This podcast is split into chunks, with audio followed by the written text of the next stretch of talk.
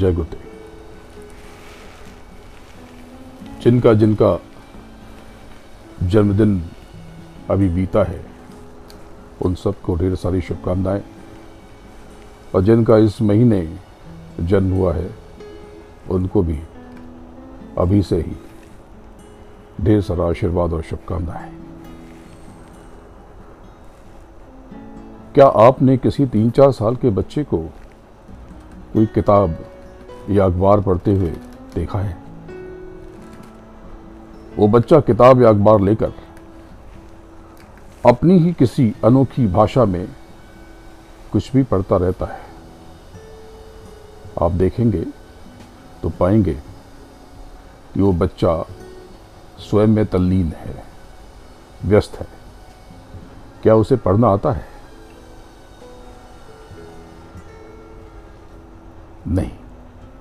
तो फिर वो क्या पढ़ रहा है? वह वो नहीं पढ़ रहा जो उस किताब में लिखा हुआ है।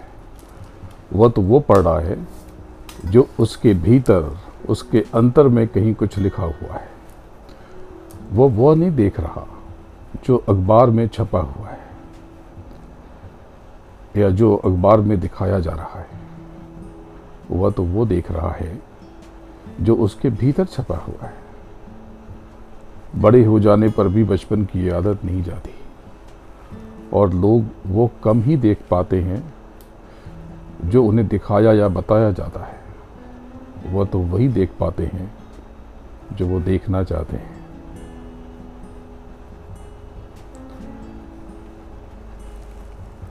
किसी भी मंदिर या गुरु के पास यदि कोई जाता है तो उससे वो, वह नहीं माँगता। जो उसके लिए बेहतर है, बल्कि व्यक्ति वो माँगता है जो उसे जानी स्वयं को बेहतर दिखाई देता है। अब ज़रूरी नहीं है कि जो आपको दिखाई दे रहा है, आपके लिए वही अच्छा है। वो प्रभु तो आपको वो देना चाहता है, जो आपको पता भी नहीं है। आज इस पर हम विस्तार से बात करेंगे। लेकिन एक ज़रूरी सूचना। क्या आप जानते हैं कि आपका फोरहेड यानी आपका माथा, आपके भविष्य का दर्पण है? आप अपना या किसी का भी फोरवर्ड देकर, ललाट देखकर, माथा देखकर, उसका भविष्य जान सकते हैं और बता सकते हैं। आज हम इस पर भी बात करेंगे, क्योंकि ये आपके रुचि के लिए है। असली चीज़ तो वो बीज है जो इस मीठी चाशनी में लपेट कर मैं आपको देना चाहता हूँ। तो आप एक मिरर तैयार रख लें या मिरर के सामने जाने के लिए तैयार रहें। आप अगर किसी बहुत बड़ी शक्ति के विरुद्ध या विपरीत जाएँगे तो क्या होगा?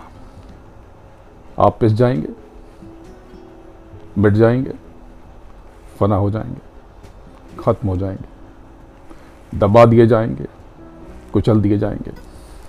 क्योंकि किसी ताकत से टकराने के लिए आपका स्वयं शक्तिशाली होना ज़रूरी है। अगर आप आप उस बड़ी सत्ता की मर्ज़ी से चलते रहेंगे तो शायद बने रहेंगे या हो सकता है कि आप विकसित हो जाएँगे और बहुत शक्तिशाली बन जाएँगे। यह पूरी सृष्टि निश्चित रूप से किसी बड़ी ऊर्जा के अधीन है। आपकी आज की स्थिति, परिस्थिति, चाहे जो भी हो, उस महान शक्ति की अवश्य ही उसमें सहमति है और आपकी भी कोई ना कोई बड़ी भूमिका ज़रूर है। आज जो कुछ भी आपके साथ हो रहा है, उसमें उस परम सत्ता की मौज ज़रूर है, अवश्य है। आपकी अपनी ताकत निश्चित रूप से उस शक्ति के समक्ष कुछ भी नहीं है। कुछ भी नहीं। है अगर आप उससे संघर्ष करेंगे तो यह सिर्फ़ उस ताकत से टकराना हुआ। ज़बरदस्ती की मुठभेड़ हुई। आप आज जो कुछ भी हैं, या आपका आज जो भी है, वह इस सृष्टि की अनुपम रचना है। इस भाव को स्वीकार करें। वो जैसा है, बेहतर है। जिस अनाम शक्ति ने, यानी अनामी ने पूरी कायनात बनाई है, ब्रह्मांड उपजा है और स्थूल पदार्थों में चेतना को मिश्रित करके जीवन रचा है, वह शक्ति हम सबको जिस दिशा में ले जा रही है, वह निश्चित रूप से वह दिशा बहुत बेहतर ही होगी ना? ये तो आप समझते हैं कि आपके लिए ये अच्छा है, आप डॉक्टर बन जाएँ, आप इंजीनियर बन जाएँ, आप साइंटिस्ट बन जाएँ, आप कुछ और बन जाएँ। ये आप सोचते हैं। लेकिन वो मालिक जो आपके लिए सोचता है, आप स्वयं सोचें कि कौन सी दिशा बेहतर है। वो दिशा जो वो सोच रहा या वो दिशा जो आप सोच रहे हैं। उस परम चेतना पर भरोसा करें, क्योंकि उस महाशक्ति पर यकीन से आपके भीतर भी उसी महाशक्ति की महीन ऊर्जा का संचार होने लगेगा। ये सच है। उसकी परम चेतना का स्वयं में जो भी अनुभव होगा, वह दिव्य ही होगा, अद्भुत ही होगा, अप्रतिम ही होगा, विलक्षण ही होगा। उस अनामी की अनाम और बेहिसाब शक्ति से आप अपने जीवन को रूपांतरित करने के लिए उससे प्रार्थना करें, ये ठीक है। उससे अनुरोध करें और आराम से खरामा खरामा कोशिश करते रहें। उत्तम संगति में रहें। अच्छी आदतों को अंगीकार करें। आपके पास ज़रा सा या जितना भी समय है, उसे चीख पुकार करके व्यर्थ में नष्ट न करें। बेमतलब की शिकायत न करें। इस परम सत्ता, यानी उस सचखंड के स्वामी के स्पंदन को स्वयं में महसूस करने का प्रयास करें। उसमें अपार आनंद है। बहुत सुख है। एक उपनिषद है। तैत्रियोपनिषद, उसके ब्रह्मानंद वल्ली में लिखा हुआ भी है कि असद वा इदमग्र आसीत, ततो वे सदजायत तदात्मानं स्वयं कुरुत, तस्मात् तत्सुकृत मुच्यत इति, यद्वै तत्स तत्सुकृतम। रसो वैरसः रसम हेवायम लब्धानंदी भवति को हेवान्यात कंग प्राण्यात, यदीश आकाश आनंदो न स्यात् ईश हेवानंद याति रसो व रस ये बहुत बड़ी बात है। आरंभ में कुछ नहीं था, कुछ भी नहीं था। जो था, जो भी था, सब कुछ अव्यक्त था। असत था। फिर इसी अव्यक्त से व्यक्त सत्ता का प्राकट्य हुआ। इसी असत्य से अगम अलग के साथ सत्य का प्रादुर्भाव हुआ। ये सब थे, लेकिन उस अनाम में समाहित थे। उस सृष्टा ने अपना सृजन स्वयं ही किया। किसी अन्य ने उसको नहीं उपजा। यह सुकृत अर्थात बहुत सुचारू और विलक्षण था। अपार सौंदर्य और सुख से सराबोर वह सौंदर्य, अद्भुत सौंदर्य वस्तुतः और कुछ नहीं। उस अस्तित्व के पीछे छिपे हुए अपार आनंद रस में है। जब जीव शब्दों के उस आनंद रस को ग्रहण कर लेता है तो स्वयं में आनंद बन जाता है। सब कुछ आपके भीतर है। इसको थोड़ा और अच्छे तरीके से आज की कथा के द्वारा समझाता हूँ। तो आज की कहानी। एक बार की बात है, एक राजा के पैर में कांटा चुप गया और एक कंकड़ से उसे चोट लग गई। वो राजा बहुत बेचैन हुआ। उसने अपने मंत्रियों और विद्वानों की एक मीटिंग बुलाई, सभा बुलाई। और भविष्य में उसके साथ ऐसा कुछ भी न हो, उनको इस समस्या का हल खोजने का काम दिया गया। हफ़्ते और महीने धुआँ धुआँ हो गए। बीतते चले गए, कोई समाधान न निकला। अचानक किसी विद्वान को इसका समाधान सूझा। उसने कहा, क्यों न ऐसा करें कि हम अपने पूरे राज्य में सारी ज़मीन संपूर्ण भूमि को चमड़े से ढक दें। यानी उनके ऊपर, यानी भूमि के ज़मीन के ऊपर लेदर कोटिंग करते दें राजा ने विचार किया और अनुमति दे दी। प्रजा को जब इसके बारे में पता चला तो वो परेशान हो गई, क्योंकि इससे बहुत सारे खतरे, बहुत सारी दिक्कतें और खतरे पैदा होते हुए नज़र आए। जैसे अगर संपूर्ण भूमि को चमड़े से ढाक दिया जाएगा तो खेती के अवसर कैसे पैदा होंगे? पेड़ पौधे कैसे पनपेंगे? फ़सल कैसे होगी? अनाज और भोजन कहाँ से आएगा? और उसके साथ इतने चमड़े किधर से लाए जाएँगे? इसका तो सीधा अर्थ यही है कि सारे के सारे पशुओं और मवेशियों को मारकर उसकी खाल निकाल ली जाएगी। और कहीं पशुओं की खाल कम पड़ गई तो? कहीं ऐसा तो नहीं होगा कि प्रजा की ही गर्दन उतार ली जाएगी, वगैरह वगैरह। इन प्रश्नों से जनता घबरा गई और बेचैन हो गई। उसने राजा से हाथ जोड़कर गुहार लगाई। राजा को भी एहसास हुआ। उसने विद्वानों से इसका हल पूछा। तो विद्वानों ने इस योजना पर रोक लगा दी और तय हुआ कि धरती से सारे कांटों और कंकड़ों को चुनकर और चलनी में चाल कर हटा दिया जाए। राजा को बात जज गई। अब पूरे देश में लाखों कर्मचारी लगा दिए गए, जो चलनी लेकर के कंकड़, पत्थर और कांटों को चालने लगे। इससे भयानक धूल का गुबार उठा। आकाश में बादल की जगह धूल और मिट्टी तैरने लगे। जनता बीमार हो गई, फेफड़ों में समस्या हो गई, सांस लेने में घुटन हो गई, जनता ने फिर गुहार लगाई, फिर शोर मचाया, निवेदन किया, अनुरोध किया, प्रार्थना की। राजा ने इस पर रोक लगाई और पुनः विद्वानों से पूछा। तो विद्वानों ने इसका हाल ये बताया कि इसके ऊपर जो ये गुबार है, इस पर पानी डाल दिया जाए। वैसा किया गया, अब नई समस्या पैदा हो गई। चारों तरफ़ कीचड़ ही कीचड़। पानी पानी, कहीं बाढ़ सी आ गई, कहीं सब कुछ डूबने लगा। बड़ी विचित्र स्थिति हो गई। ये जो कीचड़ हो गया, इसमें कीड़े मकोड़े पैदा होने लगे। इसमें विषाणु जन्म लेने लगे। तरह तरह की बीमारी और महामारी फैलने लगी। जनता ने फिर चित्कार लगाई, गुहार लगाई, फरियाद पे फरियाद राजा के चरणों में रखी।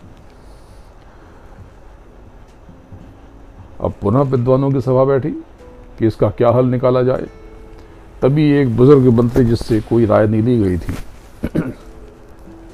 वो चुपचाप उठा। उसने अपने झोले में से एक जोड़ी जूते निकाले और राजा को पहना दिया। राजा हैरान रह गया। इतनी जरा सी बात, इतना छोटा सा समाधान और इतनी बड़ी समस्या। समस्या अगर आपके भीतर है तो समाधान भी आपके भीतर ही होगा। वो बाहर नहीं हो सकता। किसी और व्यक्ति में नहीं हो सकता। किसी और सत्ता में नहीं हो सकता। अगर दर्द आपको हो रहा है तो किसी और के इलाज से आपका दर्द न मिटेगा। अगर भूख आपको लगी है तो भोजन भी आपको ही देना होगा। अगर किसी वजह से आपको पीड़ा हो रही है तो आपको ही वो वजह बदलनी होगी।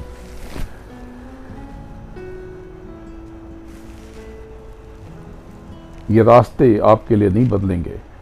किसी के वास्ते राहें कहाँ बदलती हैं?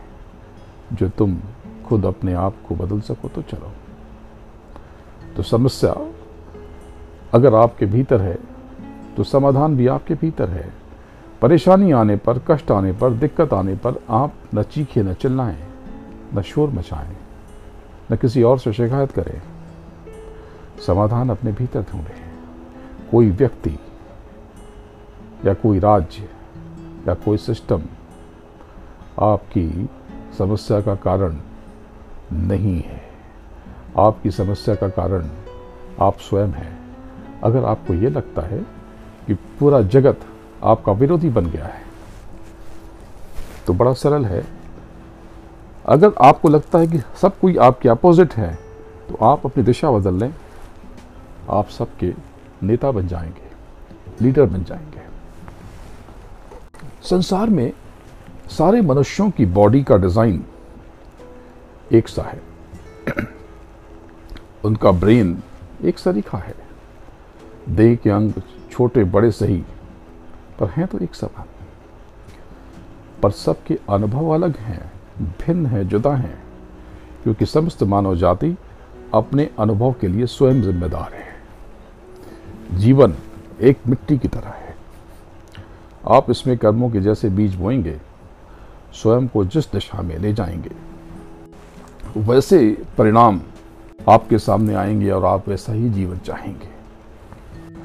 आप चाहें तो आप वैज्ञानिक बन जाएँ, चाहें तो एथलीट बन जाएँ, चाहे तो डॉक्टर इंजीनियर ऋषि मुनि जो चाहें सो। बहुत सरल है। यह सब कर्मों का बीजारोपण और आपकी ट्रेनिंग पर निर्भर करता है। ट्रेनिंग के बाद आप यही कर्मों की दिशा यही डायरेक्शन आपको एक नया फलक देती है, नया आसमान देती है, नया आकाश नवाजती है। और इसी ट्रेनर को आप गुरु कहते हैं। गुरु यानी जो आपको अंदर से निखारे और बाहर से भी संवारे इस कला को सीखने के लिए गुरु की सच में बहुत ज़रूरत है। उनसे बड़ा किस्मत वाला कोई नहीं जिनके सर पर गुरु का हाथ है। गुरु न होता तो जीवन में अंधकार के सिवा कुछ भी ना होता। न मंजिल की खबर मिलती, न रास्तों का सुराग। जिनके ऊपर गुरु की छतरी थी, उन्हें ही मंजिल का पता था। और रास्ते का इल्म भी था, और चलने का हौसला भी था। गुरु ही हमें मंजिल की खबर और चलने का हुनर देता है। जिसके जीवन में गुरु का साया है, उसका सरमाया है, उसे खुद को भाग्यशाली समझना चाहिए, सौभाग्यशाली मानना चाहिए। गुरु को आपसे कुछ नहीं चाहिए, कुछ भी नहीं। उसे आपसे किसी वस्तु की दरकार है ही नहीं। वो तो दाता है, वो सिर्फ़ देने के लिए है।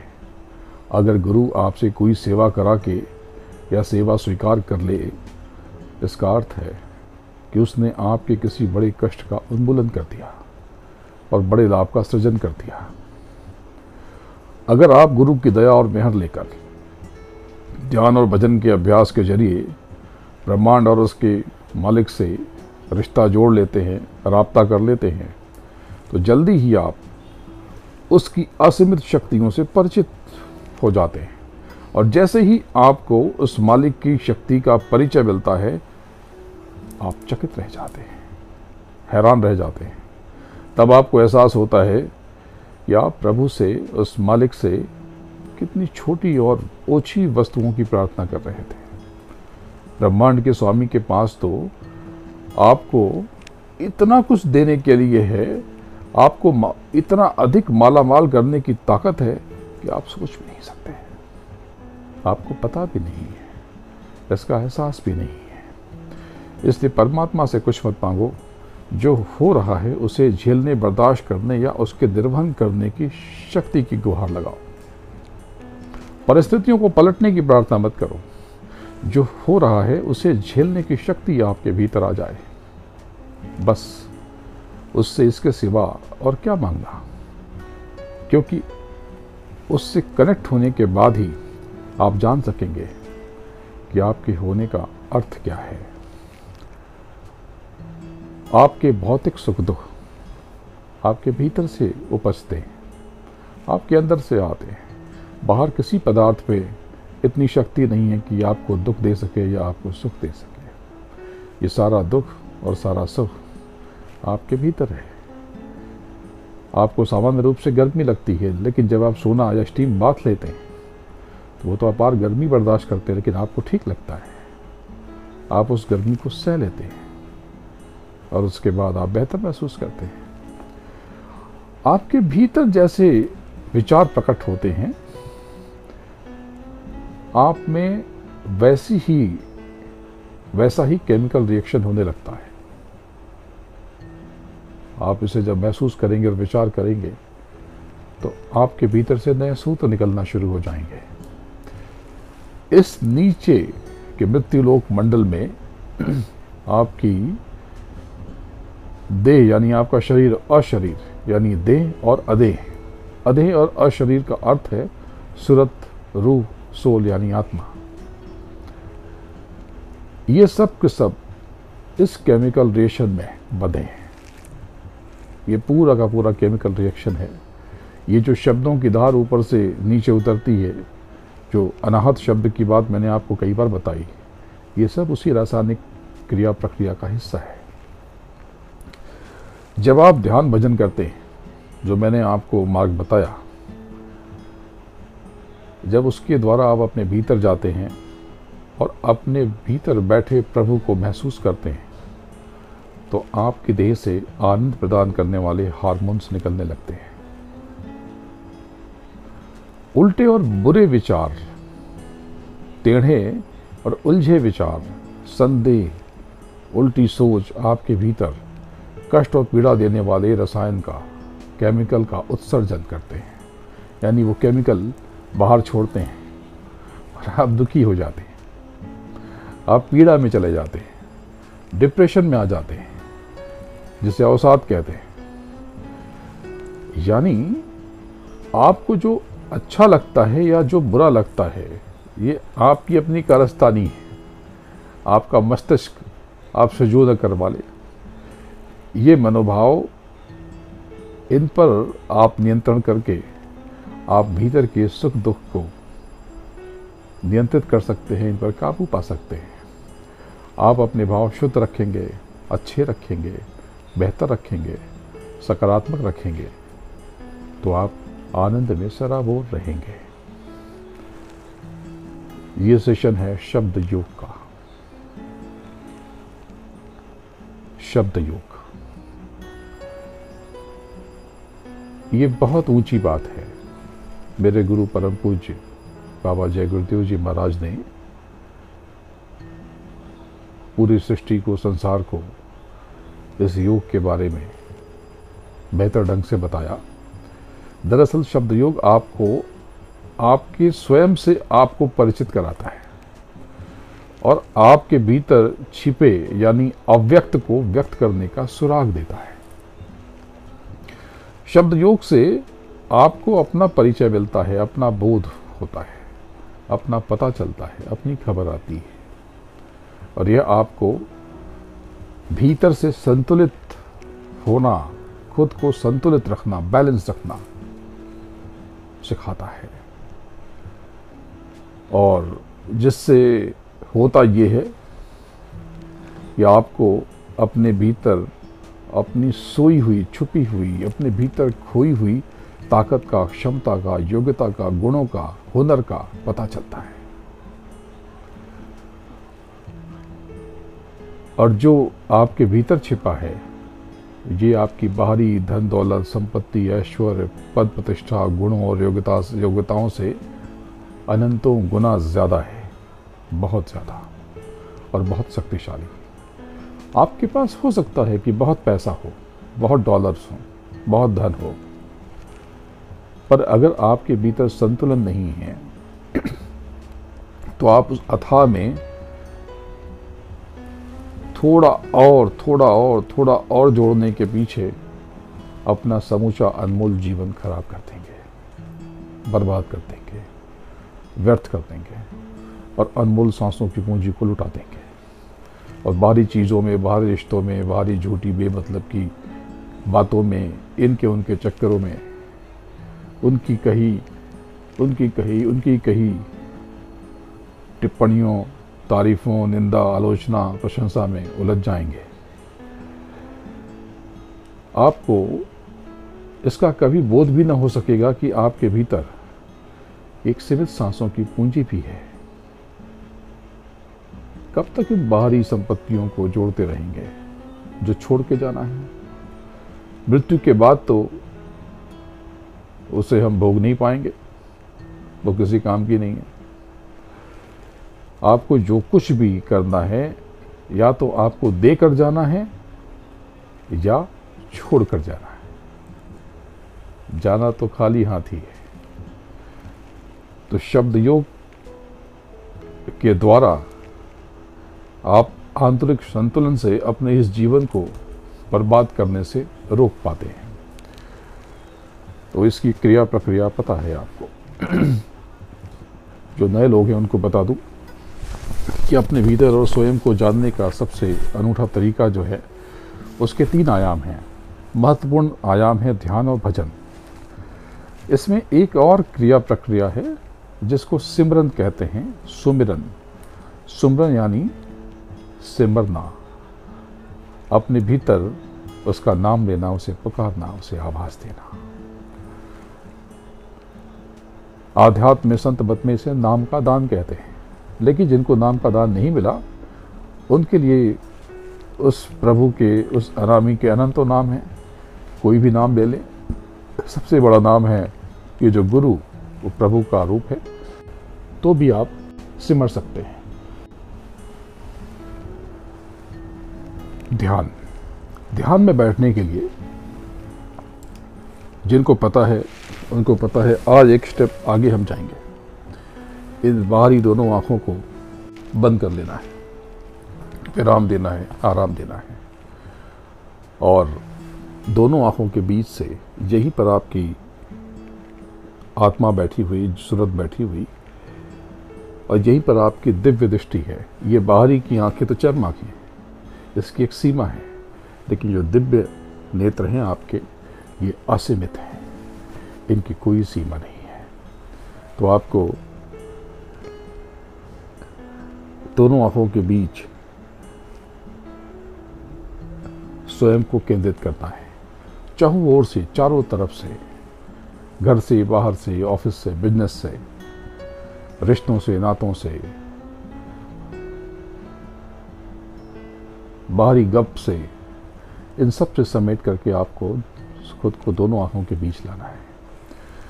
तो आप इसको, इसके लिए जब आप बैठे तो सामने, बिल्कुल सामने। ये जो बादल आ रहे, जा रहे, इनके भी आगे कई लोगों का अभ्यास बहुत अच्छा हो गया। आप अमेरिका में बैठ करके इंडिया वालों से ज़्यादा बेहतर तरीके से इस क्रिया को करने लगे। इसके लिए आप जो जो लोग ये कर पा रहे हैं, उनको बहुत बहुत बधाइयाँ। सीधे देखें, ये जो बबल्स आ रहे हैं, इसके पीछे जो नए लोग हैं, उनके लिए। पुरानों को पता है, इसके पीछे एक स्पॉट पर खुद को लेके जाना है।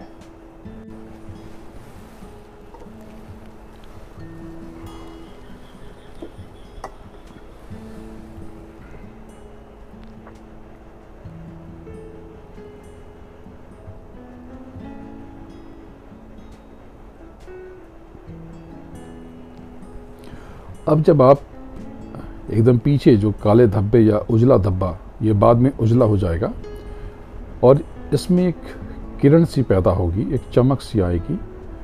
जैसे किसी तारे सितारे में चमक होती है, जैसे हीरे में होती है। एक छोटा सा, बहुत महीन सा सितारा जैसा एक प्रकाश प्रस्फुटित होगा। लेकिन एक ऐसे नहीं होगा, इसके लिए आपको उस बिंदु पर मेहनत करनी होगी। तो एक बिंदु काल्पनिक रूप से आप चुन लें, ठीक सामने। और उस बिंदु पर जो भी आपको हिस्सा दिखाई दे रहा, बस उसी को थाम लें और उसको देखते रहें। जब आप उसको देखेंगे तो आप महसूस करेंगे कि वो बिंदु थोड़ा थोड़ा फैल रहा है। अब इस फैलावट को आज हम महसूस करते हैं।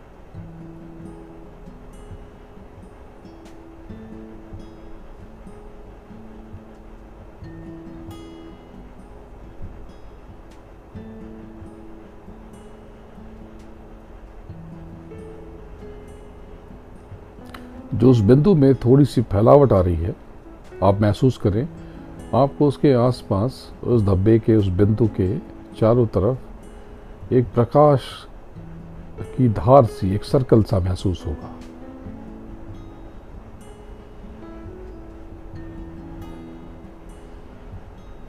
जैसे रेज निकलती हैं, बहुत हल्का सा उस बिंदु के आसपास।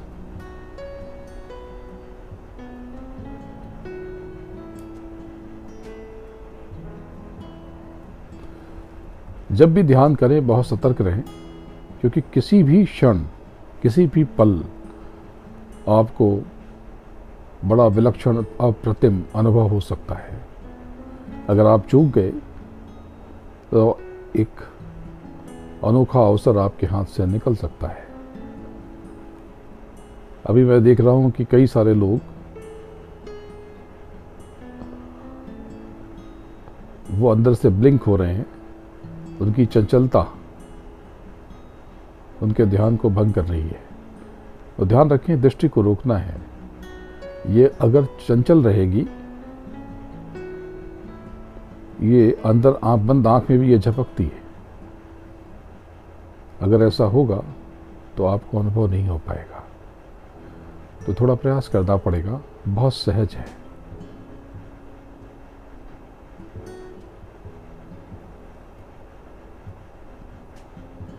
निर्विचार रहना है आपको। कोई विचार नहीं। कुछ नहीं सोचना है। अपनी देह और देह के अंगों के बारे में भी नहीं सोचना है। आप हैं यहाँ पर और सामने सिर्फ़ बिंदु है और उसके बीच में कुछ भी नहीं है।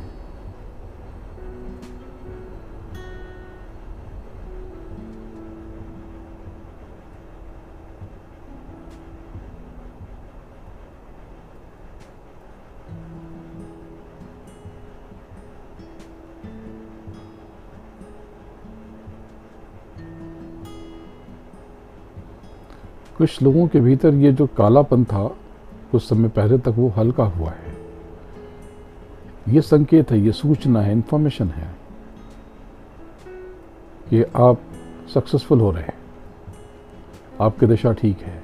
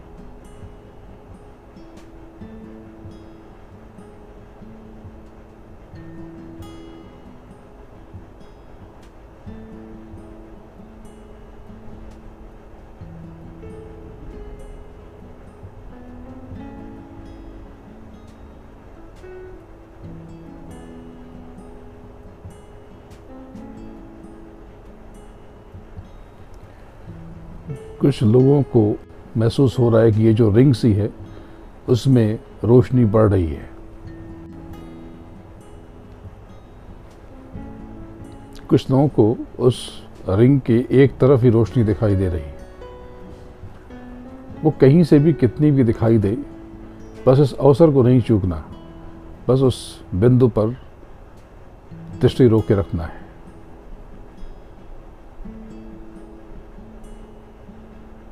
लेकिन इस बीच अगर कोई चमक आ जाए वो किरण, जिसका ज़िक्र मैंने पहले भी किया है तो क्या करना है? आपको मौका नहीं चूकना। आपको उस प्रकाश की किरण के भीतर, किसी सुई की तरह से अंदर प्रविष्ट होने का प्रयास करना है।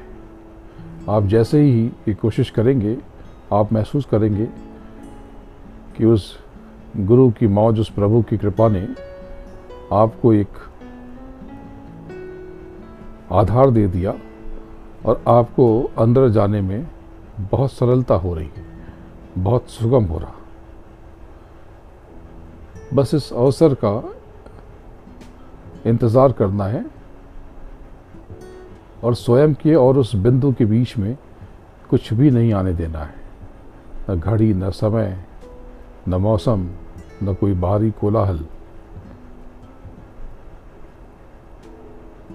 कुछ लोगों के भीतर काफ़ी कुछ हो रहा।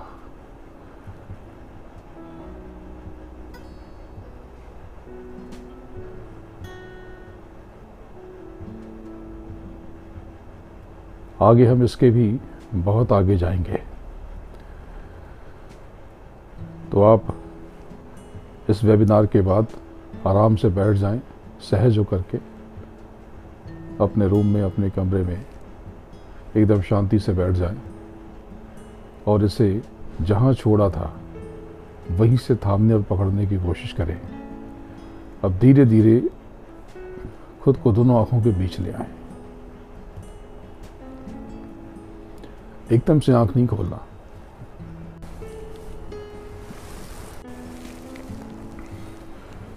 ये बड़ा अद्भुत था कुछ लोगों के लिए। आप सब इसके साक्षी बन सकते हैं। अभी आगे बहुत कुछ है, वो बड़ा अनोखा है। इसके बाद हम भजन पे बैठेंगे। भजन यानी ब्रह्मांडी ध्वनियों को अपने भीतर महसूस करना। लेकिन इस बीच आज की विशेष मुद्रा। आज की मुद्रा है प्राण मुद्रा। इसके लिए आप गहरी सांस ले लें। ये देखें। ये इंडेक्स फिंगर और मिड फिंगर इन दोनों को जोड़ करके ये अंगूठे के साथ जोड़ लें। अंगूठा थम इंडेक्स फिंगर और मिड फिंगर इनको जोड़ लें और इन दोनों को एक साथ रहने दें।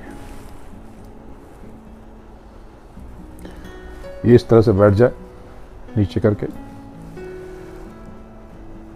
और इसे 10 मिनट तक होल्ड किए रहें। 10 मिनट तक। और फिर इसे छोड़ करके लंबी सांस लें, फिर 10 मिनट तक होल्ड करें। ये क्या है? ये कौन से मुद्रा है? ये बहुत विलक्षण मुद्रा है। इसीलिए इसको प्राण मुद्रा कहते हैं। इससे जीवनी शक्ति बढ़ती है। इससे शरीर की इम्यूनिटी बढ़ती है, प्रतिरोधक क्षमता में विकास होता है। आपके भीतर की दैहिक कमज़ोरी, दैहिक के साथ मानसिक कमज़ोरी भी इससे नष्ट होती है।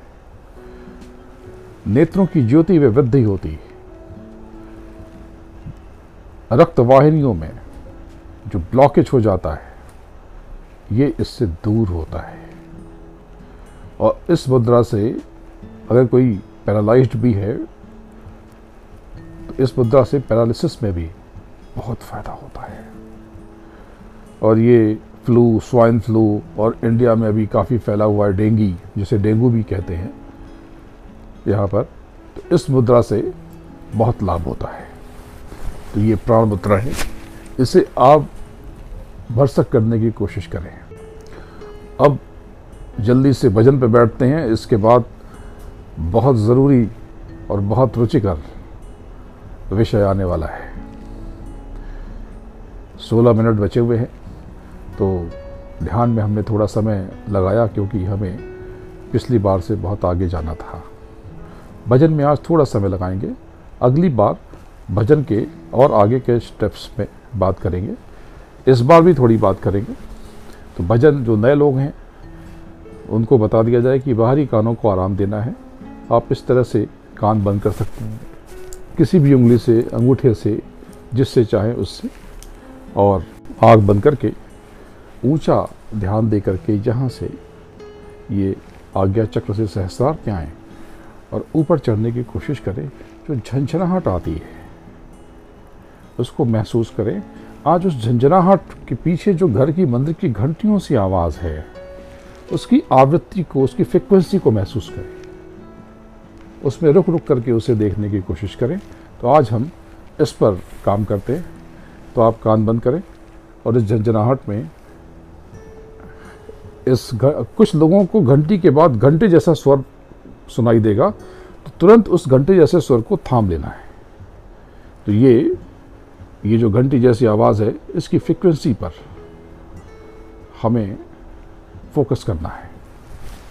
तो प्रक्रिया वही है कि इसके लिए भी आप ढक लें, क्योंकि अगर आपकी आँख से कोई चीज़, कोई प्रकाश गुजर जाएगा घर में अचानक किसी ने कोई लाइट ऑन कर दी तो आपका ध्यान, आपका भजन भंग हो सकता है। तो दोनों कान बंद कर ले और ये जो झंझनाहट है, इसमें घर की, मंदिर की घंटी जैसी जो ध्वनि है, उसके चारों तरफ़ लिपटने की कोशिश करें।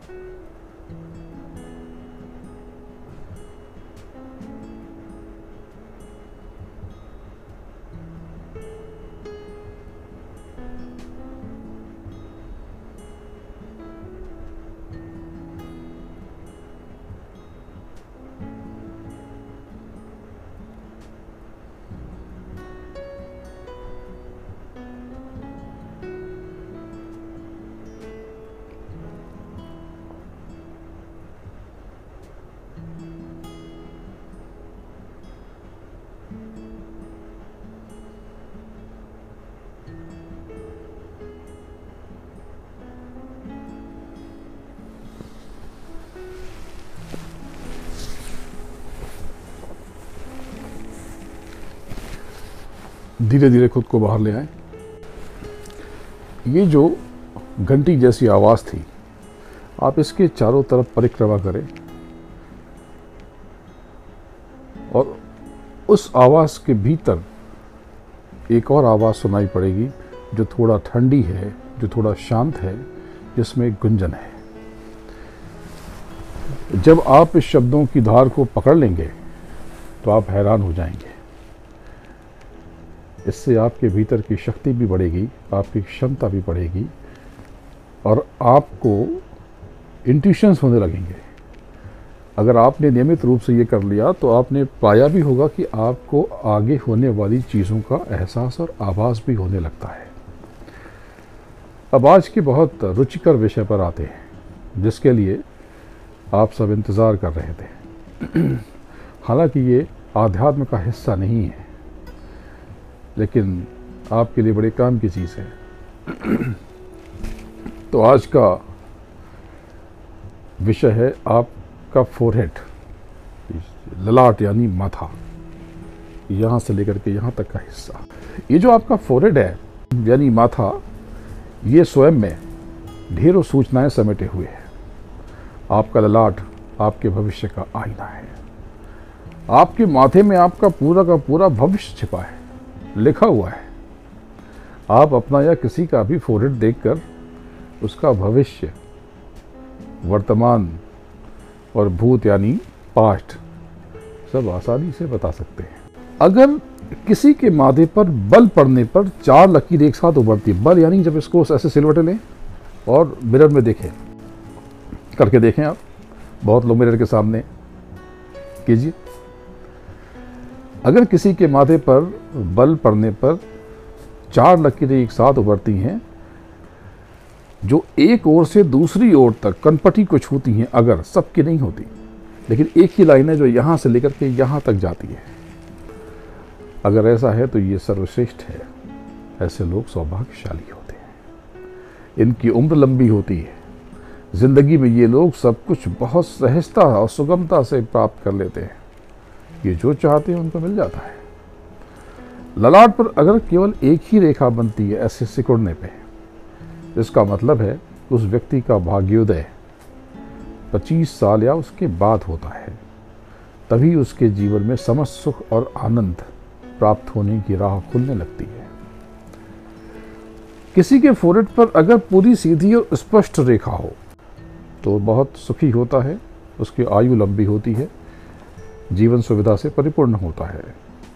अगर यह ललाट की रेखा या रेखाएँ स्पष्ट न हों टूटी फूटी सी हों, बिखरी सी हों छिन्न भिन्न हों तो व्यक्ति जीवन में बहुत कष्ट पाता है, दुखी होता है और इसका नकारात्मक असर उसकी उम्र यानी आयु पर भी पड़ता है।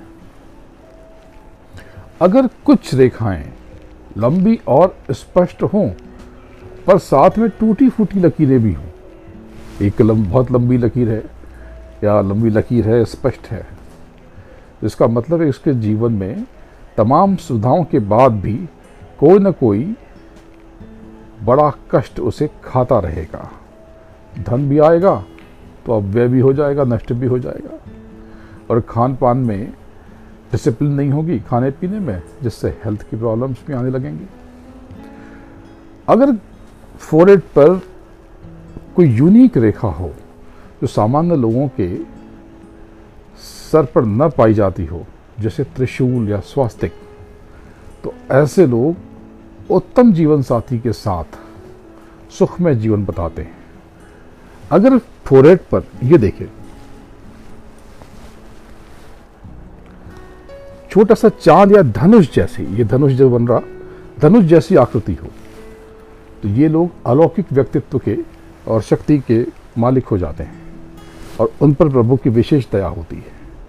आप में से, मुझमें नहीं, आप सब के पास बहुतों के पास ऐसी लकीरें हैं। और ऐसे लोग, ऐसे व्यक्ति उच्च स्तर के सन्यासी, योगी, विद्वान या पूर्ण गुरु होते हैं, जिसके माथे पर कोई लाइन नहीं होती। वो प्रॉस्परस होता है। कितना भी सिकोड़ ले, ऐसे कर ले तो कोई लाइन नहीं आ रही। तो चिंता की बात नहीं, ये बहुत अच्छी खबर है। ये वो समृद्ध होता है और उसकी लाइफ बहुत लंबी होती है। अब एक चीज़ है कि अगर सर नीचे से ऊपर की ओर स्लोप की तरह उठा हुआ जैसे ऐसे ढाल जैसी हो तो ये ऐसे लोग इंटेलिजेंट होते हैं, समृद्ध यानी प्रॉस्परस होते हैं। इनका पेशेंस इनके भीतर बहुत होता है, यानी बड़े धीरज वाले होते हैं। लव एंड अफेयर के मामले में, प्यार के मामले में बड़े लकी होते हैं। इनकी मैरिटल लाइफ बड़ी सुखमय और सुंदर होती है। जिनका फोरेड ऊपर से उठा पर नीचे से झुका हो, ऐसे तो उठा हुआ तो अंदर से ऐसे झुका हुआ हो। ये लोग हायर एजुकेशन लेते हैं, किसी बड़ी पोजीशन पर पहुँचते हैं, इनकी सेहत बहुत अच्छी नहीं होती। ऐसे लोग अपने जीवन में ढेर सारी रिलेशनशिप में होते हैं। और कई बार देखा गया है कि इन लोगों की एक से अधिक बार या कई बार शादियाँ भी होती हैं। जिसके ललाट गहरे हों, गहरे धसे हुए हों, ऐसे लोग कैंडल माइंडेड होते हैं। और कई बार ऐसे लोग जीवन में अगर इनके दिशा कर्मों की दिशा सही नहीं है तो सजा भी भोगते हैं। और कई बार देखा गया कि ऐसे लोग मर्डर जैसे घृणित काम में भी संलग्न पाए गए हैं। अगर ये फोरेड ब्रॉड हो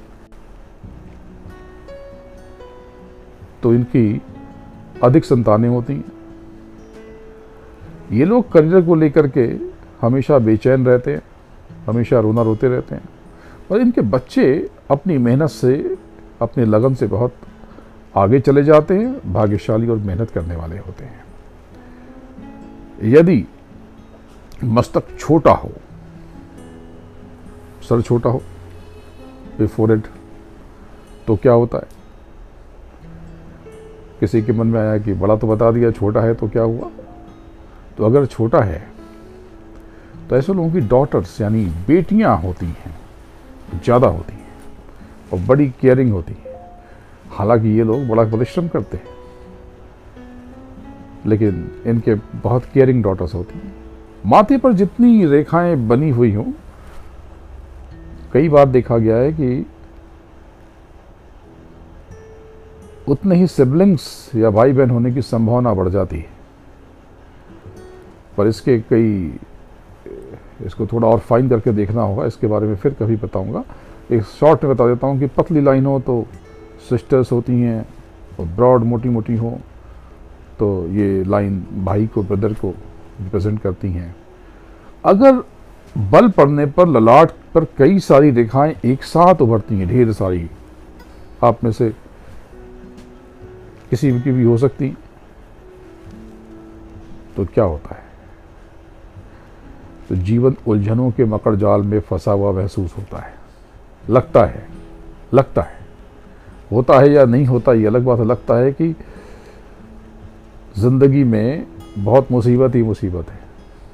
और ऐसे लोग रोना, रोते रहते हैं या नहीं, ये तो अलग बात है, क्योंकि ऐसे लोग बहुत बैलेंस भी होते हैं। उतना रोना नहीं रोते, लेकिन बाहर से ये आनंदित दिखते हैं। बाहर से ये लगते हैं कि बहुत मस्त हैं। पर भीतर अपने दुखों के कारण इनका दम घुटता रहता है। एक बड़ा अच्छा शेर है। शायद जावेद साहब का कि हंसती आँखों में झाँक कर देखो, कोई आँसू कहीं छिपा होगा। माथे पर दो लकीरें। ये प्रेम की सफलता को प्रतिबिंबित करती हैं। ऐसे लोगों का प्रेम विवाह हो जाता है और वो सफल भी रहता है और जीवन भर प्रेम बना भी रहता है। अगर तीन लकीरें पड़ती हों तो ये क्या होता है?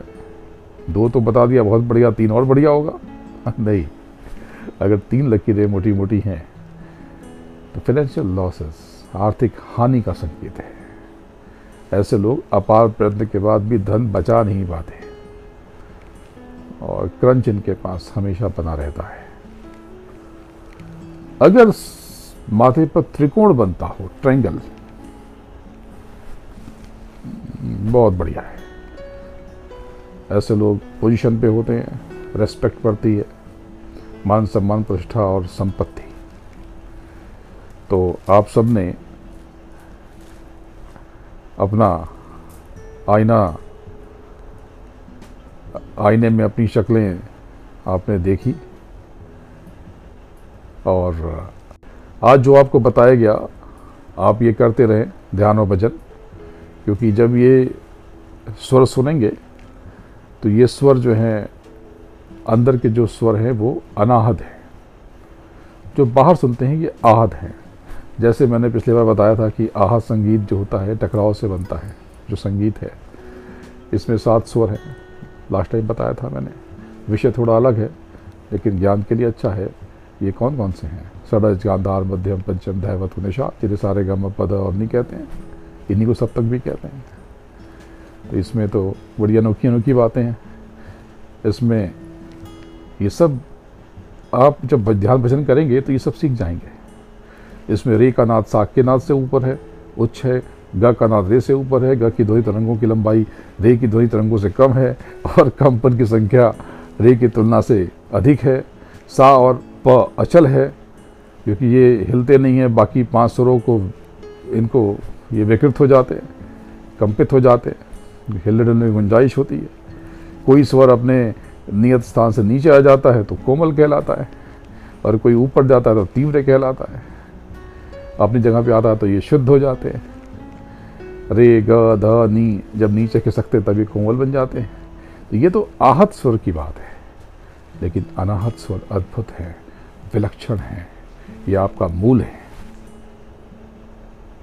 जब आप इनसे जुड़ते हैं तो ये सब जो बातें मैंने बताई, आपके भीतर उतरने लगती हैं, आप सब जान जाते हैं।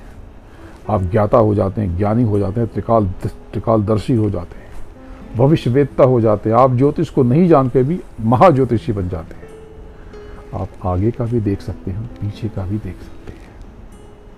अभ्यास करके देखिए, बच्चों को ज़रूर कराइए। इस वेबिनार से बच्चों को ज़रूर जोड़िए।